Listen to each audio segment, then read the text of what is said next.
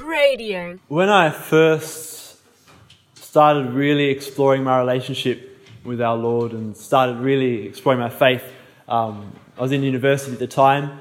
Um, so for that year or two then, and for the years throughout my seminary formation, I had the um, beautiful privilege of journeying in my faith with my mum. Because about the same time, she started also deepening in her relationship with the Lord. And so, as um, when I was at home and then after when I left home, we'd spend hours on the phone together just talking about the faith. Um, one of the things that we both really struggled with was how did we know that Christianity was the right religion? We both cradle Catholics and we both believed it. We, but it's like, how do we know that Jesus is God? How do we know that this is it? And so I was really excited when one day I stumbled across C.S. Lewis's trilemma. So C.S. Lewis says, okay, we know the Gospels are about Jesus Christ. No historian doubts that. And we know that Jesus Christ said that he was God. No serious theologian doubts that. So if Jesus says that he is God, then either he is God, as he said he was, or he's not. And if he's not, then he's not even a good person that we might say, oh, that's okay. If he's not God, then he's dangerous. Because if he's not God, he either knew it, which means he's a liar and he's deceiving people, or he's not God and he didn't know it, which means he's a crazy madman. He's a lunatic. So C.S. Lewis says there's only three options with Jesus Christ. He's not either a nice, good person, because he claimed to be God. So he's either he's the Lord, or he's a liar, or he's a lunatic. They're the only three options. And so we have to explore what fits. Jesus says, if he's a lunatic, it doesn't seem right because his teaching, um, what he talks about, it all sort of makes sense and all fits together. And lunatics don't have this consistency. So he says, lunatic doesn't seem right. If he's a liar, perhaps he's just a really good liar. But at the same time, you look at what he taught. Liars, liars are very selfish people. They lie to cover lies, to cover lies, to cover lies, to protect their own ego. But Jesus Christ never seemed to be about himself. He was always giving. Giving him himself here, giving him himself there.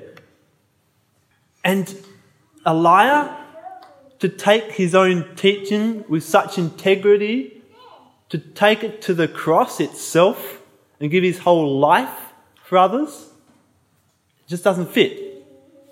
So C.S. Lewis says, if you want to say the lunatic, you want to say the Lord, go for it. But I can't see him as either. And so I must rest that he is the Lord. And I shared this with mum and very excited. But then not long after we stumbled and said, Okay, so Jesus is Lord. He is God as he said he was. But now we came across another problem. If Christianity is a true religion, that means all the others are wrong. And does that mean we're bigots? And so I struggled with that for a while. And then I stumbled across the documents of the Second Vatican Council. And I was reading them, and the way it talked about religions, it says every religion is good in a sense, even atheism, because it is searching for God. It is searching for truth. It's searching for goodness. It's innate in human beings.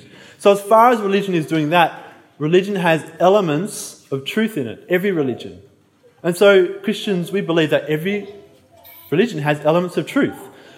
But while all religions are searching for God, Christianity is different because with Jesus Christ, it's not us searching for God, it is God Himself searching for us and God revealing Himself fully to us. And so in Jesus Christ, we have the fullness of who God is, the fullness of relationship with Him. And so we don't look at others and condemn other religions while we want to attract them to Christianity, as we believe the fullness. We're not bigoted in that sense. And so we came across that. When it comes to attracting others to Christianity, we obviously have to respect their freedom and we want to tell people about them. But when we do that, there's something much different, something much greater. Because if we claim to be Christians, if we claim that we've encountered God Himself in Jesus Christ, surely that means that our lives as Christians have to be different from the lives of people in other religions. If we've encountered God Himself, if Christianity is the true religion, is the fullness of this goodness and truth, our lives have to show that as well. St. James said in the second reading, I by my works will show you my faith. Jesus Christ proved that he was God how? By the integrity of his life according to his teaching, because he gave himself completely until death. If we claim to be Christians, if we claim to be disciples of Christ, then our lives have to be the same. We have to in turn carry our cross. What did Jesus Christ say after the, the act of faith of St. Peter? You are the Christ, the Son of God. He went and he told him that I am going to die and be crucified. St. Peter said, No, Lord, that cannot happen to you. Lord, instead, let's get lightning bolts, destroy these Romans. Let's do works of miracles and convince the whole world. But Jesus Christ said to him, Get ye behind me, Satan, because the way you think is man's way, not God's. No, I am going to convince the world by another way. Jesus Christ said, I am going to convince the world by the way of love, by the way of the cross, by the way of giving myself completely until death. And then he turns to St. Peter and all his disciples and said, You too if you will be my disciples, must take up your cross daily and follow me. If we're Christians, but don't embrace the cross, don't embrace the act of self giving love, this suffering, then we're not Christians, we're not disciples of Christ, we are liars or lunatics without the integrity to accept with joy the sufferings we receive, the pains, the illness, the heartaches. If we don't have the integrity to give up comfort and give of ourselves to others, and I don't mean just charity of our surplus. I'll just leave this comfortable life and then if I've got a bit left over, I'll give it to the poor. But actually giving of our substance so it hurts. We're giving up things that we would like but someone else is in need, so we'll give it to them. If this is not how we live as Christians, if it does not change the way we live and it doesn't look different to others around us, then we're not disciples of Jesus Christ. We're liars or lunatics because we cannot carry our cross. What I say is difficult. And I know because I can't do it myself. I don't know who of you can faithfully carry your cross, but I know I can't. And I know I'm not a faithful disciple of Jesus Christ. So often I'm like the apostles. I deny our Lord, I drop my cross, I run away again and again.